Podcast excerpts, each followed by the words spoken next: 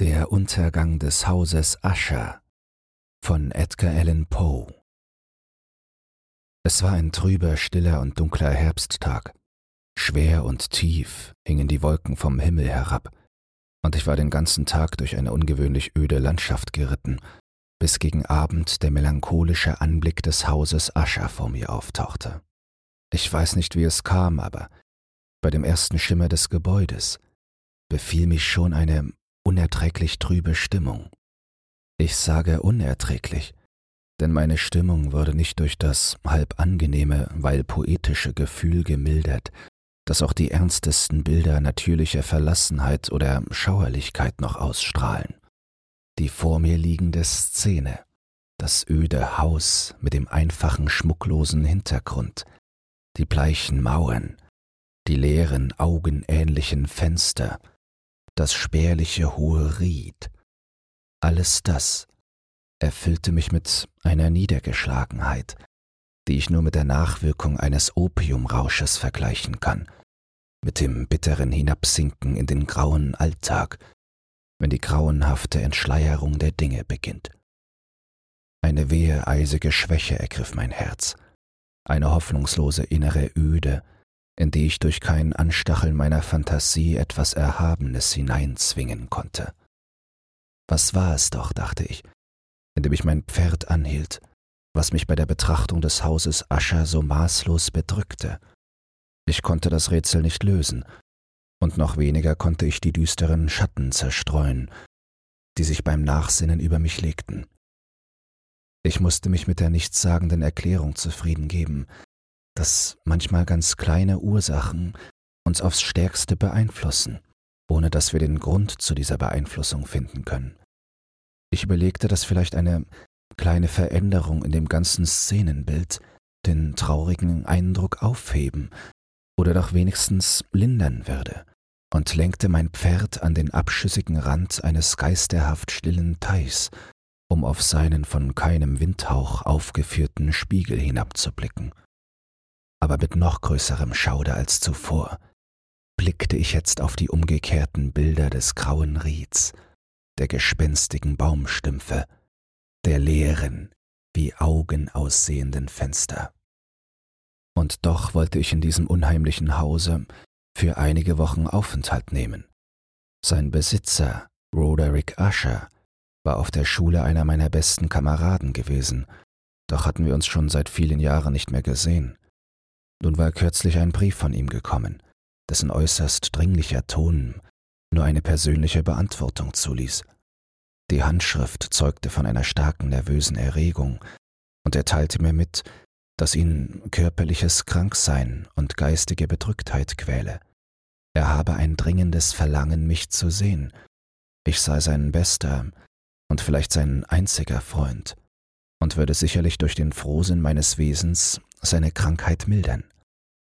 Die Art, in der er das und noch mehr sagte, zeigte, dass seine Bitte aus tiefstem Herzen kam, so dass ich nicht lange zauderte, sondern ohne weiteres seinem etwas seltsamen Verlangen folgte. Obgleich wir als Knaben intime Freunde gewesen waren, wusste ich in Wirklichkeit doch sehr wenig von meinem Freunde, da er sich immer sehr verschlossen zu halten pflegte. Ich erfuhr aber, dass seine sehr alte Familie, stets wegen ihrer reizbaren Gemütsstimmung, ihrer ausgedehnten, aber unauffälligen Wohltätigkeit und vor allem wegen ihrer leidenschaftlichen Schwärmerei für die Musik bekannt gewesen sei. Auch wusste ich die merkwürdige Tatsache, dass das Geschlecht der Ascher, so angesehen es immer gewesen war, sich durch alle Jahrhunderte hindurch stets nur in einer direkten Linie, ohne Seitenzweige fortgepflanzt hatte.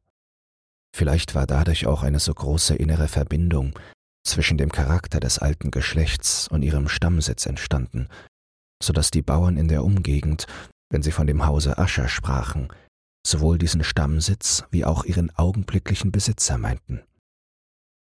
Wie ich schon erzählte, wurde durch mein etwas kindliches Experiment, die Landschaft im Spiegel des Teichs zu betrachten, der erste eigenartige Eindruck nur noch verstärkt aber als ich dann meine Augen von der Abspiegelung des Hauses wieder zu dem Hause selbst erhob, da überkam mich eine so seltsame und unsinnige Einbildung, dass ich sie nur erwähne, um die Macht der mich bedrückenden, düsteren Gedanken zu schildern.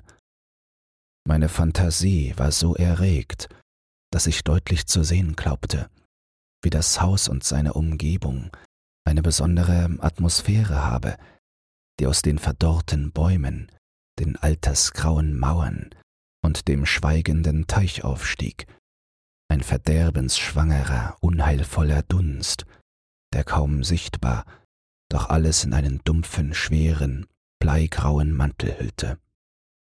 Mit Gewalt versuchte ich mich von diesen Vorstellungen zu befreien und zwang mich, das wirkliche Aussehen des Gebäudes genauer zu betrachten. Am meisten fiel mir sein ungeheures Alter auf. Die Farbe des Mauerwerks war sehr bleich und die ganze Oberfläche von kleinen Pilzen bewachsen, die von den Dachrinnen wie zierliches Gewebe herabhingen. Trotzdem konnte man nicht von einem starken Verfall reden, denn es war nirgendwo etwas von dem Mauerwerk eingestürzt. Nur bei scharfem Hinsehen entdeckte ich einen kaum merklichen Riss, der zickzackförmig an der Mauer herunterlief und sich in dem trüben Gewässer des Teichs verlor. Indem ich alles dies betrachtete, ritt ich auf einer kurzen Einfahrtsstraße nach dem Hause. Ein Stallknecht nahm mir mein Pferd ab, und ich betrat den gotischen Bogengang der Vorhalle. Ein geräuschlos auftretender Diener führte mich schweigend durch allerlei dunkle und verschlungene Gänge in das Arbeitszimmer seines Herrn. Vieles, was ich unterwegs sah, trug dazu bei, die seltsamen Eindrücke, von denen ich schon gesprochen hatte, zu verstärken. Obgleich alle Einzelheiten, die holzgeschnitzten Dielen, die düstern Vorhänge an den Wänden, der ebenholzschwarze Fußboden, die fantastischen Waffen und Trophäen, die bei meinem Vorbeigehen rasselten, doch Dinge waren, wie ich sie von Jugend an oft gesehen hatte, erregten sie gerade hier ganz seltsam meine Fantasie. Auf einer der Treppen begegnete mir der Hausarzt, der auf mich einen unbeholfenen und wenig intelligenten Eindruck machte. Er begrüßte mich etwas verlegen und ging weiter. Der Diener öffnete jetzt eine Tür und führte mich zu seinem Herrn. Das Zimmer, in dem ich mich jetzt befand, war groß und hoch gebaut. Es hatte lange, schmale und spitz zulaufende Fenster, die sich so hoch über dem schwarzeichenen Fußboden befanden, dass man sie von innen gar nicht erreichen konnte. Durch die vergitterten Fenster fiel nur ein schwacher Schimmer von rötlichem Licht, das gerade die größeren Gegenstände im Zimmer notdürftig erhellte. Vergebens aber versuchte das Auge, die entfernteren Winkel des Zimmers zu erreichen oder die Einzelheiten der gewölbten und abgenutzten Decke zu erkennen. An den Wänden hingen dunkle Vorhänge, die ganze Einrichtung war kostbar und verschwenderisch, aber auch unbehaglich und zerfallen. Überall lagen Bücher und Musikinstrumente umher, ohne aber dem Ganzen viel Leben zu geben. Mir war es, als atmete ich eine beklommene Luft, als sei hier alles von einer finstern, strengen und unerbittlichen Schwermut erfüllt und durchzogen. Bei meinem Eintritt erhob sich Ascher von einem Sofa, auf dem er ausgestreckt gelegen hatte, und begrüßte mich mit einer lebhaften Freundlichkeit, die mir anfangs etwas übertrieben erschien und mich an die gespielte Herzlichkeit manches Gesellschaftsmenschen erinnerte. Aber ein Blick auf sein Gesicht, überzeugte mich von seiner vollkommenen Aufrichtigkeit. Wir setzten uns, und während er sprach, sah ich ihn einige Augenblicke halb mitleidig, halb mit dem Gefühl des Grauens an. Eine schreckliche Veränderung war mit Roderick Usher in einer ganz kurzen Zeit vor sich gegangen, kaum dass ich in dem Mann, der da vor mir saß, noch die Ähnlichkeit mit meinem einstigen Jugendgefährten erkannte, obwohl doch gerade seine Züge immer etwas ausgesprochen Charakteristisches gehabt hatten. Ein totenblasses Gesicht, große, feuchte und überaus leuchtende Augen, dünne, blutleere, aber sehr schön geformte Lippen, eine Nase mit leisem Anklang an den hebräischen Typ, doch mit breiten Nistern, ein fein gezeichnetes Kinn, das aber in der zurückfliegenden Form einen Mangel an innerlicher Energie verriet, seidenweiche Haare und die schöne breite Stirn. Alles das ergab ein Gesicht, das man nicht so leicht vergaß. Aber nun hatte sich gerade das Ungewöhnliche seiner Züge so sehr verstärkt, und eine solche Veränderung herbeigeführt, dass ich zweifelte, mit wem ich sprach. Besonders erfüllten mich die jetzt fast geisterhafte Blässe der Haut und der übernatürliche Glanz der Augen mit Schrecken und selbst mit Grauen. Das seidige Haar wuchs wild und ungepflegt und umfloß wie ein fantastisches Gewebe das Antlitz, dem es einen ganz unnatürlichen Ausdruck gab. Im Benehmen meines Freundes fiel mir sofort etwas Zerfahrenes, Unruhiges auf, und ich fand bald heraus, dass das durch seinen häufigen, aber nutzlosen Versuche kam, ein ständiges Zittern, eine außerordentlich nervöse Erregtheit zu unterdrücken. Auf manches dergleichen war ich schon gefasst gewesen, nicht durch seinen Brief, sondern auch durch Erinnerungen an Züge aus der Knabenzeit, die eine solche Entwicklung seines Wesens hatten erahnen lassen. Seine Stimmung wechselte zwischen Lebhaftigkeit und Trübsinn, und seine Sprache ging von zitterndem Stammeln, dem jede innerliche Triebkraft zu fehlen schien, zu einer plötzlichen energischen Bestimmtheit über. Er sprach dann wuchtig, abgerissen, mit jener schweren Betonung, wie sie Alkoholiker oder Opiumesser in Augenblicken hoher Erregung zeigen. In dieser Art unterhielt er sich auch mit mir über meinen Besuch, über sein ernsthaftes Verlangen, mich zu sehen und über die Tröstung, die ich ihm vielleicht bringen könnte. Er ging auch schließlich auf die Natur seiner Krankheit ein. Er hielt sie für ein Erbteil seiner Familie, für die es nach seiner Meinung kein Heilmittel gebe. Sie sei übrigens, so fügte er gleich darauf hinzu, nur eine Art von Nervosität, die zweifellos bald wieder verschwinden werde. Diese Nervosität zeigte sich allerdings in einer großen Menge von unnatürlichen Empfindungen. Einige von diesen, die er mir schilderte, interessierten und erstaunten mich sehr, wobei allerdings die Art seines Erzählens mich auch stark beeinflusste. Er litt sehr an einer krankhaften Überschärfe der Sinne. Er vertrug nur vollkommen ungewürzte Speisen er konnte nur Kleider aus einem bestimmten Gewebe tragen. Alle Blumengerüche quälten ihn. Seine Augen waren überempfindlich gegen Licht und nur ganz bestimmte Töne, die von Saiteninstrumenten ausgingen, flößten ihm keine Angst ein. Er war überhaupt ein vollständiger Sklave der unnatürlichsten Angstgefühle. An diesem schrecklichen Wahn werde ich zugrunde gehen, sagte er. Ich muss daran zugrunde gehen, dieses und nur dieses wird mein Untergang sein. Ich fürchte mich vor allen kommenden Ereignissen, denn ich weiß nicht, welche Folgen sie haben. Ich schaudere bei dem Gedanken an irgendeine alltägliche Kleinigkeit, die mir die unerträglichste Seelenqual bringen kann.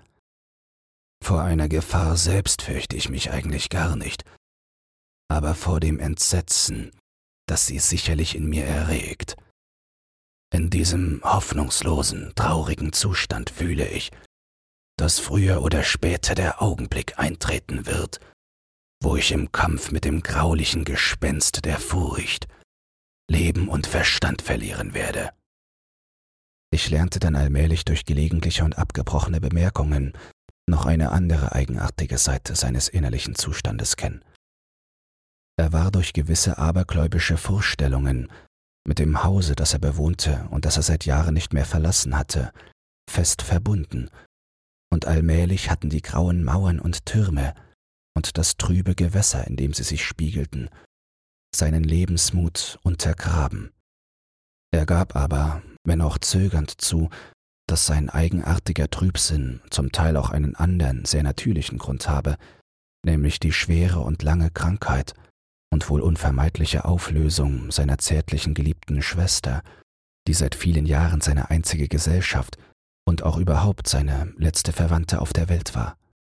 Nach ihrem Ableben, sagte er mit einer Traurigkeit, die ich nie vergessen kann, werde ich hoffnungslos kranker, der letzte aus dem alten Geschlecht der Aschers sein.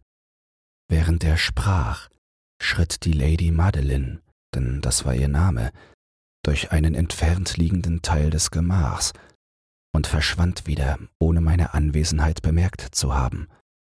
Ich betrachtete sie mit dem äußersten Erstaunen und nicht ohne Furcht, obgleich ich schwerlich einen Grund für meine Gefühle hätte angeben können, und wie erstarrt folgten meine Augen ihren entschwindenden Schritten.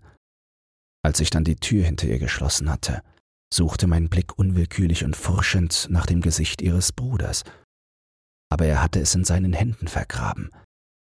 Ich bemerkte, dass die abgezehrten Finger noch bleicher waren als vorher und dass heiße Tränen hindurchrannen. Die Krankheit der Lady Madeline spottete schon lange aller ärztlichen Kunst. Eine beständige Apathie, ein allmähliches Hinschwinden der Kräfte und wiederholte Anfälle kataleptischen Charakters waren die unerklärlichen Symptome. Bisher hatte sie standhaft gegen den Einfluss ihrer Krankheit angekämpft und war immer wieder aus dem Bett aufgestanden. Aber gerade am späten Abend, nach meiner Ankunft, hatte das zerstörende Leiden, wie mir ihr Bruder in derselben Nacht noch ganz aufgeregt mitteilte, sie endgültig niedergeworfen, und ich begriff, dass der kurze Augenblick, in dem ich sie sah, auch wahrscheinlich der letzte sein würde, und dass ich die Lady schwerlich noch einmal lebend erblicken dürfte. In den folgenden Tagen wurde ihr Name weder von Ascher noch von mir erwähnt, und ich verbrachte diese Zeit mit den ernstesten Versuchen, die Melancholie meines Freundes zu mildern. Wir malten und lasen zusammen, oder ich lauschte wie im Traum den fantastischen Improvisationen seines Gitarrespiels. Und je mehr mir so unsere wachsende Intimität einen Einblick in die Tiefen seiner Seele gewährte, mit desto größerem Schmerz sah ich die Nutzlosigkeit aller Versuche ein, ein Gemüt aufzuheitern, dem die Schwermut alles, was ihn umgab, in eine einzige gleichbleibende Finsternis getaucht hatte. Ich werde wohl niemals die vielen feierlichen Stunden vergessen, die ich so allein mit dem Herrn des Hauses Ascher verbrachte. Aber es ist unmöglich, ein richtiges Bild von den Studien und Beschäftigungen zu geben, mit denen wir uns abgaben. Eine krankhaft erregte, unnatürliche Stimmung warf über alles einen gespensterhaften Glanz. Seine improvisierten langen Trauerreden werden mir wohl für immer in den Ohren klingen, und noch jetzt glaube ich die wilde Variation zu hören, die er dem letzten Walzer von Karl Maria von Weber gegeben hatte. Seine Gemälde, die er mit einer wahnsinnigen Fantasie ausbrütete, erregten in mir einen mir unerklärlichen Schauder, und wenn je ein Sterblicher das Grauen selbst gemalt hat, dann war es Roderick Usher. Die Bücher, die wohl sicher seit Jahren die einzige geistige Nahrung des Kranken gebildet hatten, trugen natürlich den gleichen Charakter des Fantastischen. Wir studierten zusammen solche Werke wie Das Wer Wer est Chartreuse von Creuset, Machiavellis Belphegor, Himmel und Hölle von Swedenborg, Nikolai Klimms Unterirdische Reise von Holberg, die Werke Robert Floods, Die Reise ins Blaue von Tieck und Campanellas Sonnenstaat. Bei Pomponius Mela fanden wir Stellen über die alten afrikanischen Naturgeister, von denen Ascher stundenlang träumen konnte. Sein höchstes Entzücken aber bildete das Studium eines ungewöhnlich seltenen, merkwürdigen gotischen Quartbandes. Wir fielen unwillkürlich die seltsamen Kirchengebräuche aus diesem Buche ein und ihr offenbarer Einfluss auf meinen hypochondrischen Freund, als er mir eines Abends plötzlich das Ableben der Lady Madeline mitteilte und hinzufügte, er wolle ihre Leiche bis zur endgültigen Bestattung noch vierzehn Tage in einer der zahlreichen Wölbungen in dem Hauptmauerwerk des Gebäudes aufstellen. Gegen den äußerlichen Grund für sein Vorgehen konnte ich übrigens keine Einwendungen machen. Wie er mir sagte, hatte ihn der ungewöhnliche Charakter der Krankheit der Entschlafenen dazu veranlasst, gewisse auffällige und hartnäckige Fragen ihres Arztes und der abgelegene und unbewachte Ort der Familiengruft da ich mich an die wenig vertrauenerweckenden Züge des Mannes erinnerte, den ich am Tage meiner Ankunft auf der Treppe gesehen hatte, so konnte ich mich einer so harmlosen und durchaus nicht unnatürlichen Vorsicht nicht widersetzen.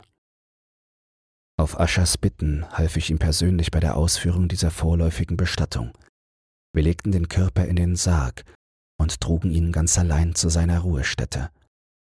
Das Gewölbe war so lange Zeit verschlossen gewesen, dass unsere Fackeln in der dunklen Atmosphäre nur noch glühten und wir kaum etwas unterscheiden konnten. Es war klein, feucht, vollständig vom Tageslicht abgeschlossen und lag tief in der Erde, gerade unter dem Teil des Gebäudes, wo sich mein Zimmer befand. Im Mittelalter war es wohl einmal ein Kerker gewesen, später hatte es als Aufbewahrungsort für Pulver oder irgendetwas leicht Entzündliches gedient, denn der Boden und der lange Bogengang, der uns hinführte, waren sorgfältig mit Kupferplatten belegt. Auf ähnliche Art war auch die massive eiserne Tür geschützt, die infolge ihres riesigen Gewichts laut in den Angeln knirschte, als wir sie öffneten. Nachdem wir an diesem Ort des Schreckens unsere traurige Last auf ein Gestell gesetzt hatten, rückten wir den noch nicht festgeschraubten Deckel des Sarges etwas zur Seite und betrachteten das Gesicht der darin liegenden. Zum ersten Mal fiel mir jetzt eine überraschende Ähnlichkeit zwischen Bruder und Schwester auf, und Ascher, der vielleicht meine Gedanken fühlte, murmelte ein paar Worte, aus denen ich entnahm, dass er und die Verstorbene Zwillinge gewesen waren und dass eine fast unbegreifbare Sympathie zwischen ihnen geherrscht hatte. Wir ließen aber nicht lange unsere Blicke auf der Toten ruhen, denn wir konnten sie nicht ohne Grauen ansehen. Die Krankheit, an der die Lady in der Blüte ihrer Jugend gestorben war, hatte durch ihren rein kataleptischen Charakter wie zum Spott eine zarte Röte auf Busen und Gesicht zurückgehalten, und auf den Lippen lag dieses unheimliche stille Lächeln, das bei Toten so entsetzlich wirkt. Wir legten den Deckel auf den Sarg und schraubten ihn fest. Dann verschlossen wir die eiserne Tür und bahnten uns mühsam unseren Weg in die kaum weniger traurigen oberen Gemächer des Hauses. Nachdem einige Tage bitteren Schmerzes vergangen waren, trat eine auffällige Veränderung in den Anzeichen geistiger Erkrankung bei meinem Freunde ein. Alles Gewohnte in seinem Benehmen verschwand, und die bisherigen Beschäftigungen wurden vernachlässigt oder vergessen. Mit hastigen, nervösen Schritten irrte er zwecklos von einem Zimmer zum anderen. Die geisterhafte Blässe seines Gesichts hatte sich noch verstärkt, aber der Glanz seiner Augen war erloschen. Früher pflegte seine Stimme, wenigstens dann und wann einmal einen bestimmten festen Ton anzunehmen. Jetzt stieß er seine Worte nur noch in einem zitternden Vibrieren, aus dem eine unerträgliche Angst sprach hervor. Manchmal schien sein unaufhörlich erregtes Gemüt mit einem drückenden Geheimnis zu kämpfen, das zu offenbaren ihm der nötige Mut fehlte. Mitunter auch hielt ich alles einfach für die törichten Launen des Wahnsinns, denn ich sah, wie er stundenlang mit gespanntester Aufmerksamkeit ins Leere starrte, als lauschte er auf irgendein eingebildetes Geräusch. Es war kein Wunder, dass mich dieser Zustand erschreckte und zuletzt beeinflusste, und dass ich nach und nach von seinem fantastischen und doch so eindrucksvollen Aberglauben angesteckt wurde. Es war besonders eines Abends, am siebenten oder achten Tage, nachdem wir Lady Madeline in das unterirdische Gewölbe getragen hatten, als ich spät zu Bett ging und die volle Macht dieser Beeinflussung fühlte. Stunden auf Stunden vergingen, ohne dass ich einschlafen konnte, und vergeblich suchte ich durch Vernunftsgründe, die mich überwältigende Unruhe zu bekämpfen.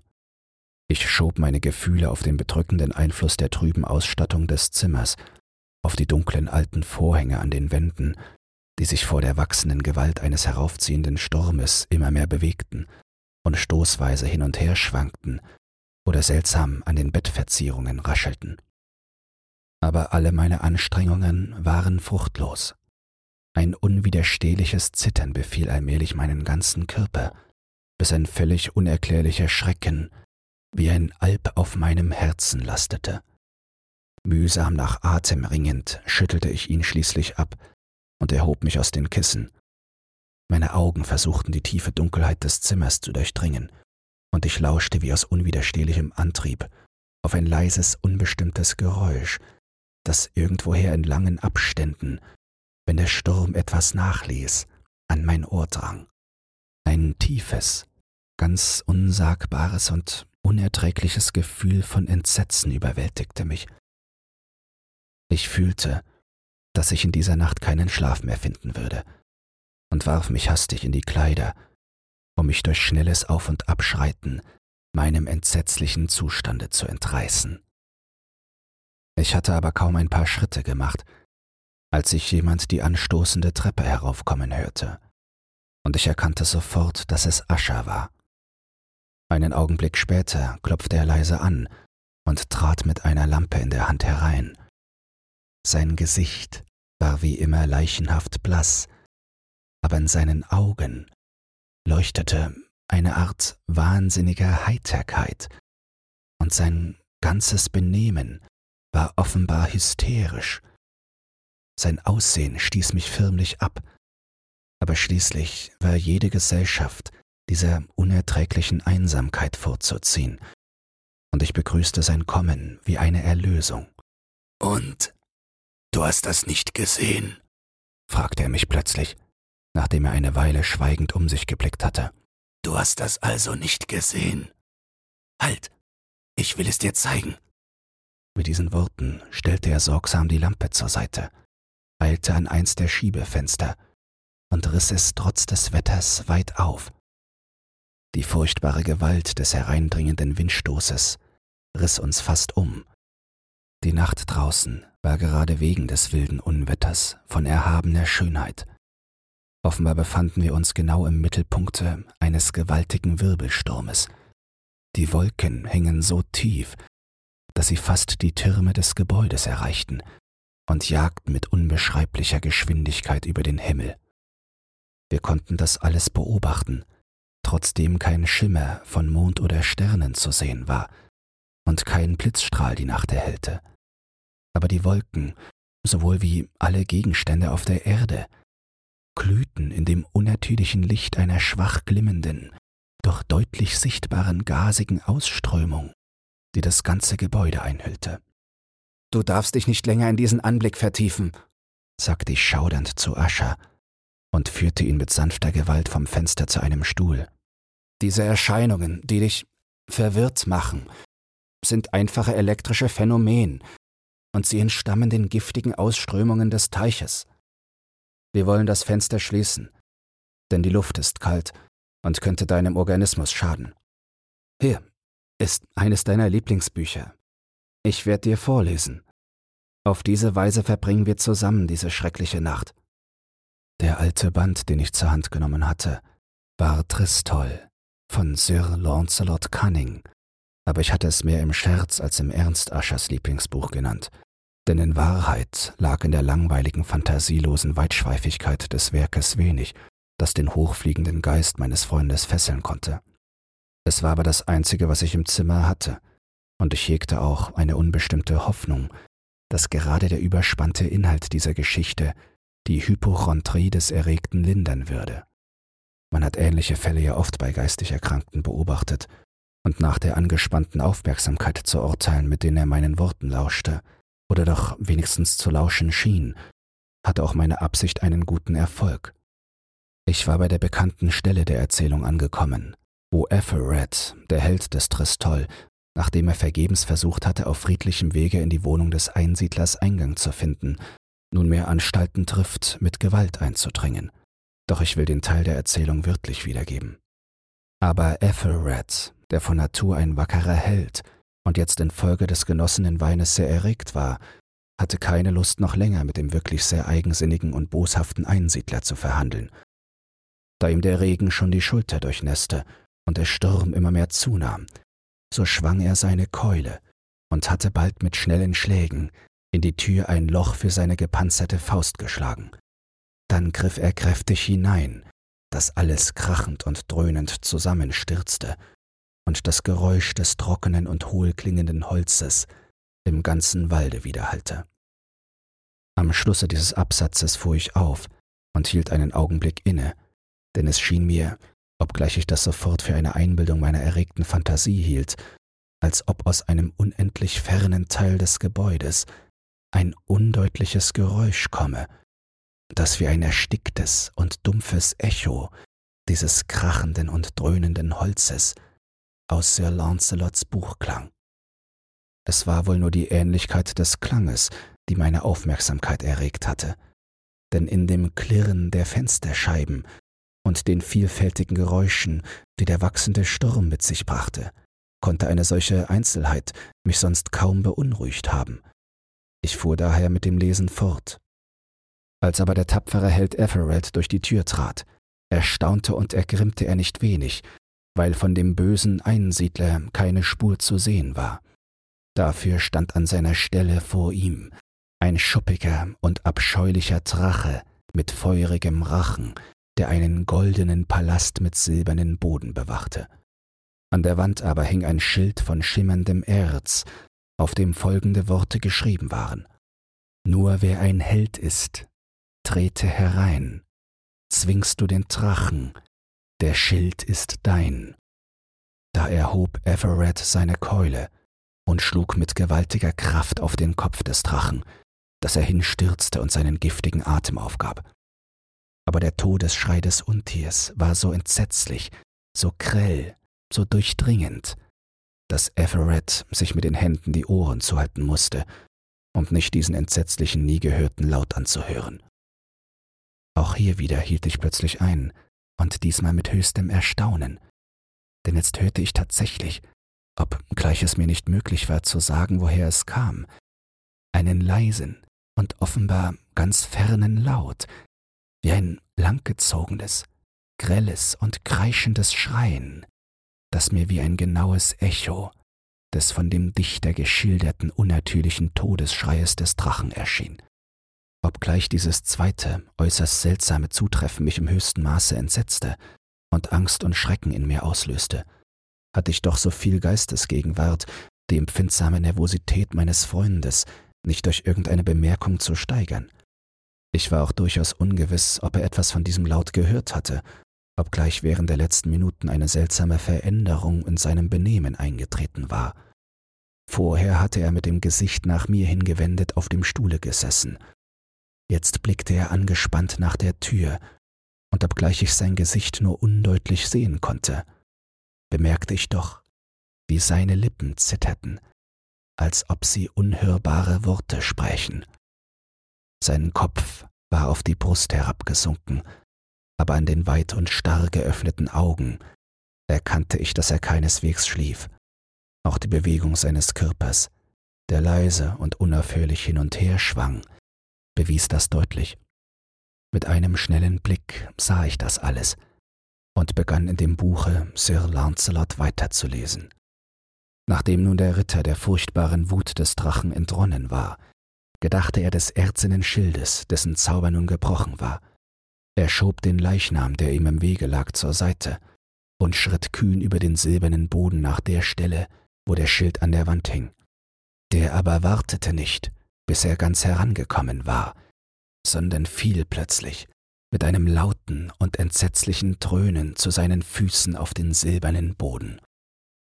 Kaum waren diese Worte von meinen Lippen gekommen, da hörte ich deutlich einen dumpfen, halb erstickten, metallischen Widerhall, als ob irgendwo wirklich ein erzener Schild auf einen silbernen Boden gefallen sei. Vollständig außer Fassung sprang ich empor, aber die abgemessenen wiegenden Bewegungen Aschers blieben die gleichen. Ich eilte zu dem Stuhle, auf dem er saß. Er hielt seine Augen fest auf einen Punkt gerichtet, und sein Antlitz schien zu Stein erstarrt zu sein. Erst als ich meine Hand auf seine Schulter legte, fuhr ein starkes Zittern durch seinen Körper. Ein wehes Lächeln zuckte über seine Lippen, und ich sah, dass er in leisem, schnellem und unverständlichem Murmeln zu sich selber sprach, als sei er sich meiner Anwesenheit gar nicht bewusst. Ich beugte mich über ihn und verstand dann erst, den entsetzlichen Sinn seiner Worte. Ob ich es gehört habe? Oh ja, ich höre es und habe es gehört. Schon lang, lang, lang. Viele Minuten, viele Stunden, viele Tage habe ich es gehört. Und doch wagte ich nicht, wehe mir elendem, ich wagte es nicht, ich wagte es nicht zu sprechen. Wir haben sie lebend ins Grab gelegt. Sagte ich es nicht, dass meine Sinne scharf seien? Ich sage es jetzt, ich habe ihre ersten schwachen Bewegungen in dem hohlen Sarge gehört. Ich hörte sie seit vielen, vielen Tagen und wagte doch nicht, wagte nicht zu sprechen. Und jetzt, in dieser Nacht, Everett, das Zerbrechen der Tür des Einsiedlers, der Todesschrei des Drachen und der Klang des Schildes, nennen Sie es lieber das Zerreißen Ihres Sarges, das Knirschen der eisernen Angeln Ihres Gefängnisses, Ihr Kämpfen in dem kupferbelegten Gang der Höhle. Oh, wohin soll ich fliehen? Wird sie nicht sogleich hier sein? Kommt sie nicht, mir wegen meiner Übereilung Vorwürfe zu machen? Habe ich nicht ihren Fußtritt auf der Treppe gehört? Habe ich nicht das laute und entsetzliche Klopfen ihres Herzens vernommen? Wahnsinniger! Hier sprang er wild auf die Füße und schrie die folgenden Worte, als wollte er damit seine Seele aufgeben. Wahnsinniger! Ich sage, sie steht jetzt draußen vor der Tür. Als hätte die übernatürliche Kraft dieser Worte eine Zauberwirkung ausgeübt öffnete plötzlich die alte getäfelte Tür, auf die er hinwies, langsam ihre schwarzen Ebenholzkiefer. Es war natürlich die Folge eines Windstoßes, aber draußen vor dieser Tür stand die hohe, in Leichengewänder gehüllte Gestalt der Lady Madeline von Usher. Ihre weißen Gewänder waren mit Blut befleckt, und ihre ganze Gestalt wies überall die Spuren eines verzweifelten Kämpfens auf. Einen Augenblick blieb sie zitternd und hin und her schwankend auf der Stelle, dann aber fiel sie mit einem leisen, dumpfen Schrei schwer nach innen und auf den Körper ihres Bruders hin. Und in ihrem heftigen und diesmal wirklichen Todeskampf riss sie ihn mit sich zu Boden wo er ebenfalls tot, ein Opfer der von ihm vorausgeahnten Schrecken liegen blieb.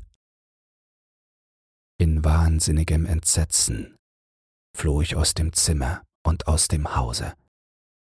Der Sturm wütete noch in seiner ganzen Stärke, als ich die alte Zugangsstraße kreuzte. Plötzlich glitt über meinen Weg ein seltsames Licht, und ich wandte mich erstaunt um, denn nur das riesige Gebäude und seine Schatten waren hinter mir. Der Schein kam von dem untergehenden, blutroten Vollmond, der jetzt hell durch den sonst kaum bemerkbaren Riss schien, der, wie ich schon erzählt habe, im Zickzack an dem ganzen Gebäude herablief. Während ich noch hinstarrte, erweiterte sich der Riss sehr schnell dann kam ein heftiger Aufruhr des Wirbelwindes, und der Mond wurde plötzlich in seinem ganzen Umfange sichtbar. Halb von Sinnen sah ich, wie die mächtigen Mauern zusammenstürzten. Dann folgte ein lautes, anhaltendes Getöse, wie von tausend Waffen, und der tiefe, dunkle Teich zu meinen Füßen schloss sich plötzlich und schweigend über den Trümmern des Hauses Ascher. Wenn dir dieses Hörbuch gefallen hat, dann teile es oder lass eine Podcast-Bewertung da. Zudem hast du die Möglichkeit, unter den Shownotes bei Spotify anhand von Umfragen und Kommentaren mitzubestimmen, wohin es mit diesem Podcast gehen soll. Du hast Lob, Kritik oder einen Textwunsch, dann lass es mich wissen. Doch nun viel Spaß beim nächsten Hörbuch und eine geruhsame Nacht.